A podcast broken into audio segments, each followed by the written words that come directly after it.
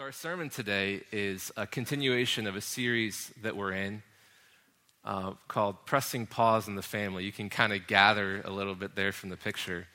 Um, we'd like to just press pause on what's happening in families and then look at it. You know, when you hit the pause button, you can look a little bit closer to the details. And the whole purpose of this series is to take about five weeks to look at families and how they interact with each other. Um, we understand that not, not everyone is in a family. Well, I guess everyone's in a family, right? everyone's not in a family in the same way. Um, and you're at a, there's people in different stages, but a big part of our church is in that raising young children stage. So we want to take some time to speak into that. And we know that God's going to speak to each one of us no matter where we are, no matter if that's something that we're looking forward to um, or if that's something that's behind us. Um, God will still speak. So today's sermon really is more of a devotional on marriage, parenting, and slavery. And you're like, how did he connect those three ideas? Well, God's word kind of puts in this one passage that I want to look at, it puts the ideas of marriage, parenting, and slavery in a really close proximity. And so I know I'm going to be challenged by talking about all three of those ideas. But I want us to just come back to the, to, and rem- remind ourselves from the beginning that this series is a series on family. And we're speaking into the families in this room, and we're speaking into your life and how family speaks in your life. So have ears for that. Um, I would say that one of the most fundamental tasks of a parent is to show their child who God is. Parents trying to do a lot of things all at the same time. We're trying to raise children that um, are in the fold. We care for them, and then they grow up, and we want them to go out into the world. And, you know, at some basic level, we just want them to be productive citizens in the world. But more than that, I think we would all say we would just love to see our children one day just walking passionately with God. And not only walking with Him, but really understanding their identity as a person below God and how that relates and what their mission is in life. So I would say at some basic fundamental level, um, one of the greatest uh, tasks that we have as parents is to show our children who God is. And I don't know about you, but as I look at my family and as I just kind of uh, add up all of those moments in our family life, it becomes really challenging to think that the highest, one of the biggest ideas is that I would show my children who God is. That feels overwhelming. Because a lot of times, family, I don't care what family you're from, family is just a big, ordinary mess, right? Most of the time. It's like these up close, more than friendships. I mean, we are relying on each other in a way that friendship doesn't. And we're so close and we hurt each other. We know like exactly what to say to hurt each other parents, children, husbands, wives, I don't care. We know exactly how to hurt each other. But we also know how to love each other really well. And when that gets expressed, it can be something really beautiful. So today, I just want to think about the concept that our marriages show our children who God is, that our marriages put God on display. And this is a biblical idea in Ephesians chapter 5, Paul was talking to the church about marriage. And he said, uh, he encouraged that the wives would love their husbands in such a way, in the same way, actually, that the church loves Jesus Christ. And that husbands, that their love would look exactly like the love of Christ and how Christ himself loves the church. And Paul goes on to talk about, referring back to Genesis, and how this, there's a great mystery around the concept that a husband and wife become one in marriage. But then he goes on to say the great mystery is not that a husband and wife become one. No. The great mystery is that the church and Jesus Christ become one. And that's what he shares with us. And then he, he basically says that in in its highest order, marriage is simply a picture of Jesus Christ and the church and how they relate. Now, again, when I look at my marriage, that feels overwhelming. That my marriage would put Jesus and the church on display for the world. And I'm going to take it a step further today and just say that our children have a front row seat to this drama of marriage. And I think I've always thought that my marriage was just there to kind of give the children a good framework to grow up in, a healthy place that I would show them God. But rarely do I think of my marriage as putting Jesus Christ and his church on display for my children. So that's the concept that I want to talk to today. You can turn to Colossians chapter 3. That's where we'll be uh, in the text. In Colossians chapter 3, one of the reasons I ended up here is because it's one of the few areas in the Bible that God's word speaks directly to marriages and parenting. And it actually, in four verses, he speaks to husbands, wives, and the whole parenting children uh, concept. So I thought it would be a good place to go. As I looked at family in the Bible and marriage in particular in the Bible, um, what we see is that very rarely does the Bible give you exact prescriptive directions. Okay, if you have this problem with your child, this is what you do, and this will make it all better. You know, and that's how often I'll go to the Bible with a question like that. And then I get to this story about a family, and then I have to read it, and then I, I have to sort of put myself in the situation of that family. Because the Bible, what it does is it gives us stories about family. There's stories of redemption and adoption. You know, we can think of Moses being adopted into a family for a purpose. we can think of Ruth being grafted into a family that wasn't her own. Um, or we can look at the life of David. If you look at 2 Samuel and read the second half of 2 Samuel, you'll see that David's family was messed up. He had his sons killing each other, uh, brothers killing brothers, and just this um, really hard example of a, fa- a biblical family. God um, giving us an example of a person, David, who was a righteous man who pursued God, and yet his family was as broken as any family can be.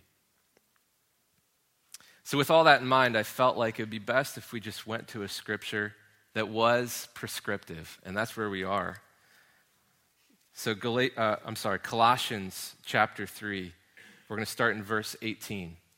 And listen to the way that Paul starts to connect the picture of marriage with the picture of children and the other image that he adds to that. Wives, submit to your husbands as is fitting in the Lord. Husbands, love your wives and do not be harsh with them. Children, obey your parents in everything, for this pleases the Lord. Fathers, do not embitter your children, or they will become discouraged. Slaves, obey your earthly masters in everything, and do it not only when their eye is on you and to win their favor, but with sincerity of heart and reverence for the Lord.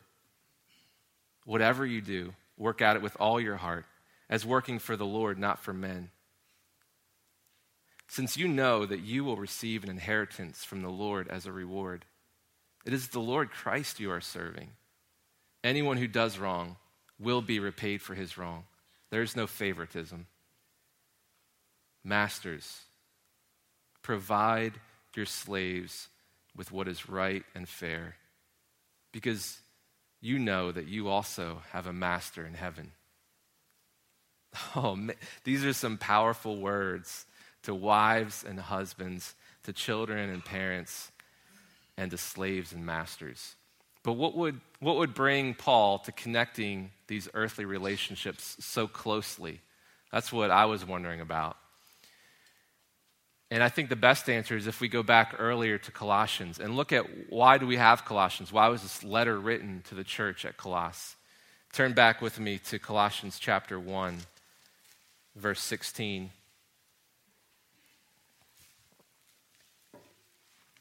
And we'll start to see why Paul is allowed to connect the ideas that he did. Colossians 1:16 says this. It's speaking about Jesus Christ. And it says, "For by him all things were created, things in heaven and on earth, visible and invisible, whether thrones or powers or rulers or authorities. All things were created by him and for him. This is one of the lessons of, of this letter that Jesus Christ created every authority, every throne, that they were created by him and for him. And this is a really amazing concept to think about. And then it gets even greater because Paul kind of writes us into this story. He writes us into the story of Christ. Look at chapter 2, verse 9. For in Christ, all the fullness of the deity lives in bodily form. And you have been given fullness in Christ, who's the head over every power and authority. Our fullness comes from Christ, who is the head over every power and authority. This is the message, one of the messages of this letter. And turn over to chapter 3. And we start to see where Paul's going with this. Since you have been raised with Christ, Set your hearts on things above, where Christ is seated at the right hand of God. Set your minds on things above, not on earthly things, for you died, and your life is now hidden with Christ in God. And go to verse 9. He says, Do not lie to each other, since you have taken off your old self with its practices, and you have put on the new self, which is being renewed in knowledge in the image of its cre- creator.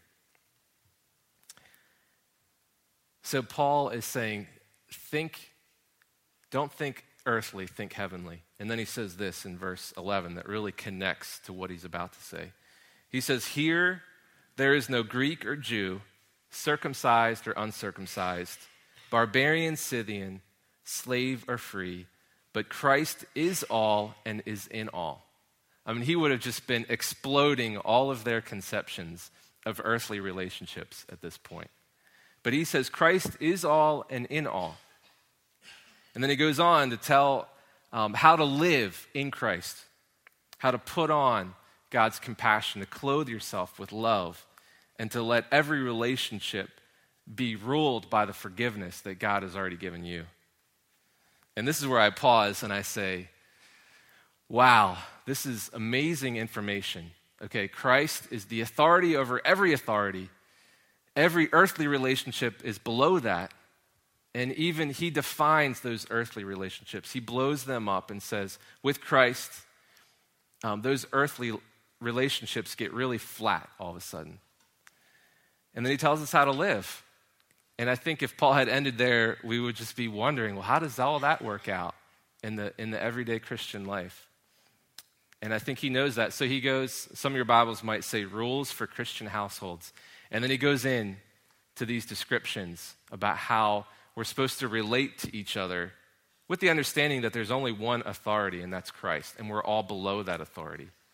So now let's go back through that, that list and see what he really says. He says, Wives, submit to your husbands as is fitting in the Lord.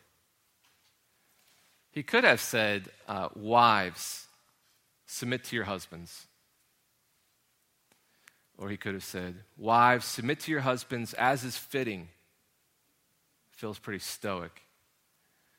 But he says, Wives, submit to your husbands as is fitting in the Lord.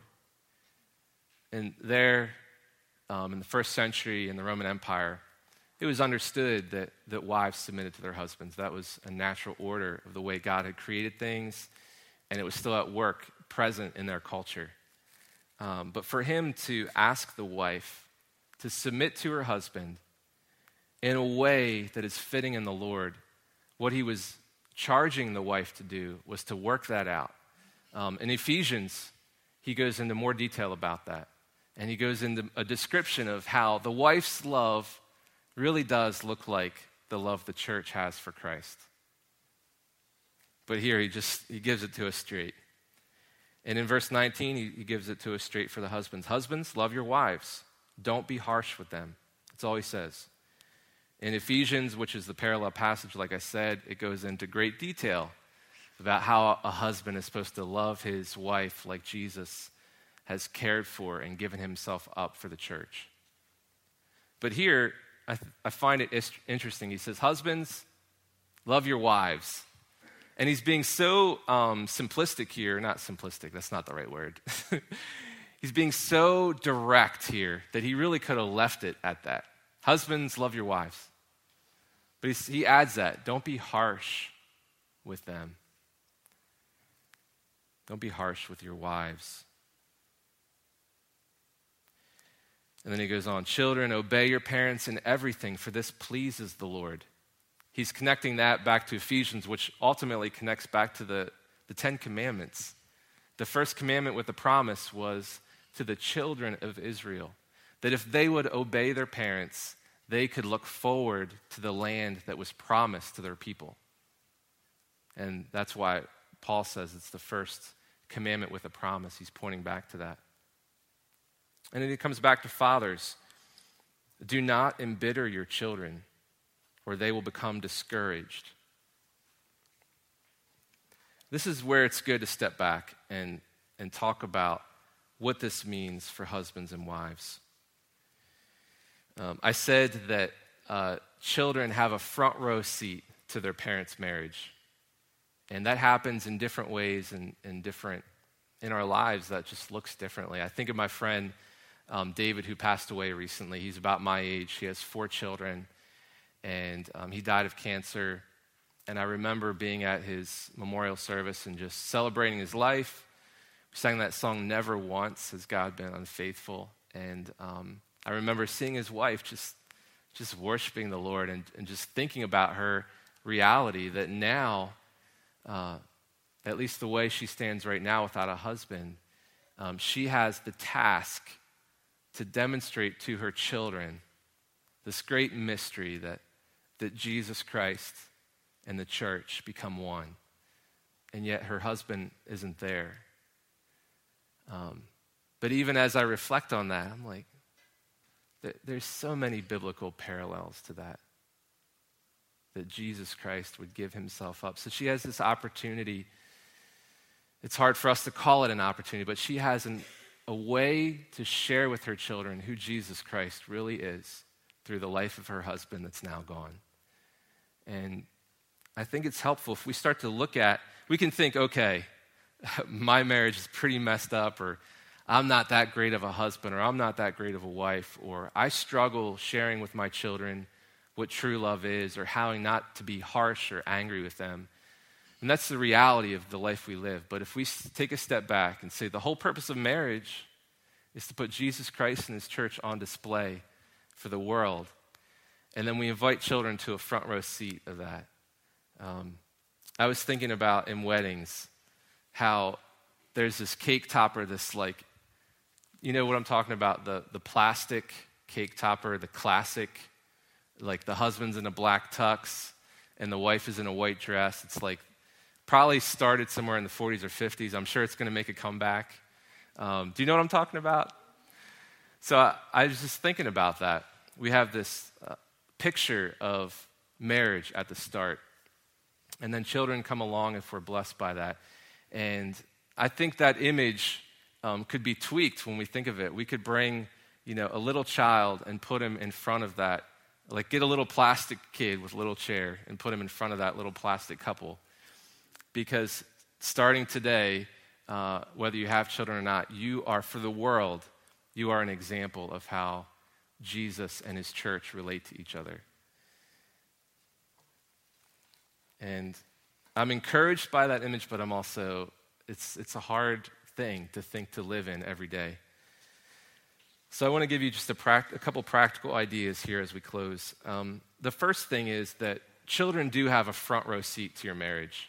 They get to see things that, I mean, I remember seeing things that I saw when, when I was growing up in my house with my family. I saw things in my parents' marriage that they never expected me to see, or they thought I was interpreting a certain way. Um, so your children will see your marriage up front and close.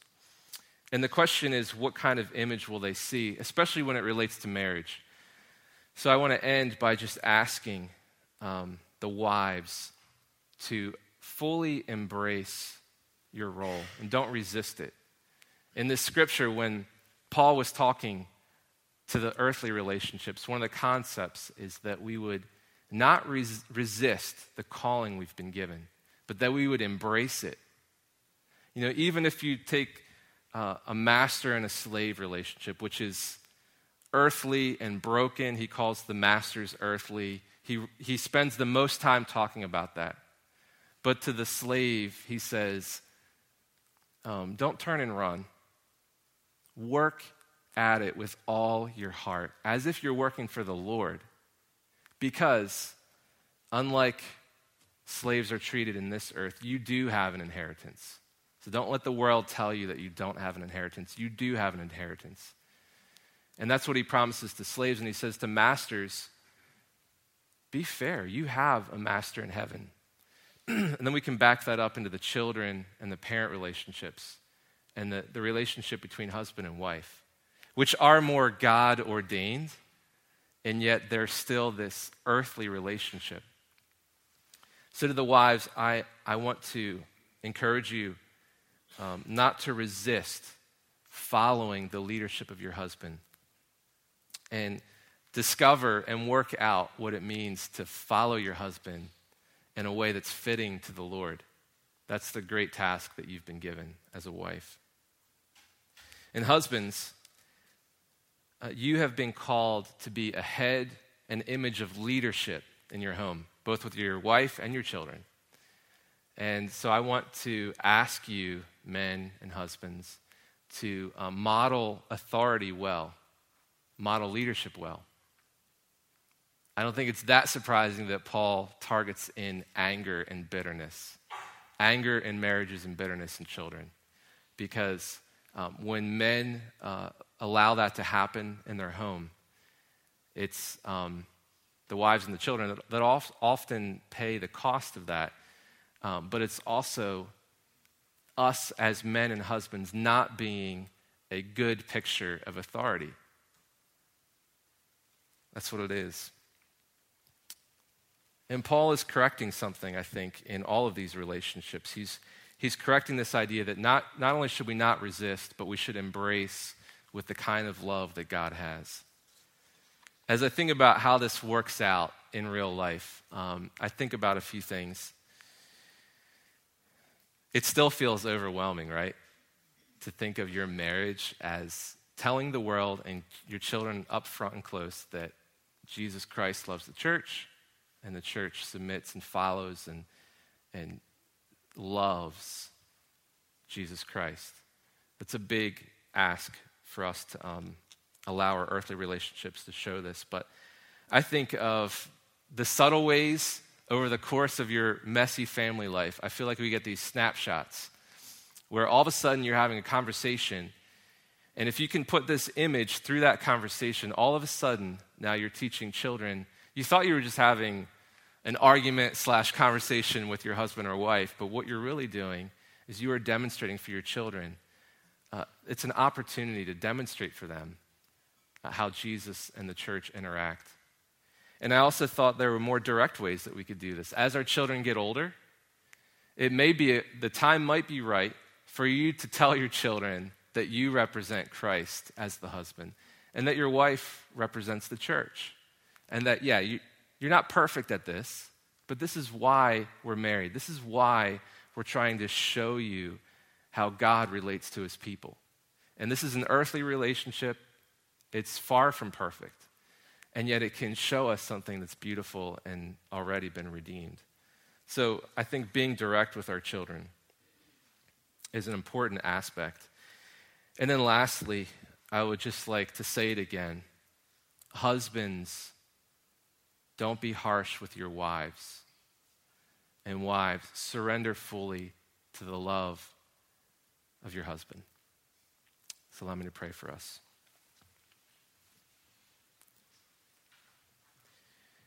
Father, I ask that you would um, continue to speak to us through your word this week. God, continue to show us things in our earthly, earthly relationships that matter, things that need to change, things that we're doing well. God, we offer up our marriages to you. We ask, God, that they actually would be biblical, that they would look like what they want, they should look like according to you. And ask, I ask, God, that you would give us wisdom as we pursue this. God, I ask that as our children have a front row seat to our families and our marriages, God, I ask that you would allow us um, to allow them to see everything that happens. And I pray that this would only help them see you more fully. God, we know that they're going to pick up on things that happen backstage that we think they have no idea that this is happening. God, but I pray that we would be authentic in our relationships and that we would really show you. God, I pray for the men that are struggling with anger. God, I lift them up to you and I ask, God, I ask that you would deal with that in their hearts. Why are they so angry? Help them understand that and deal with it.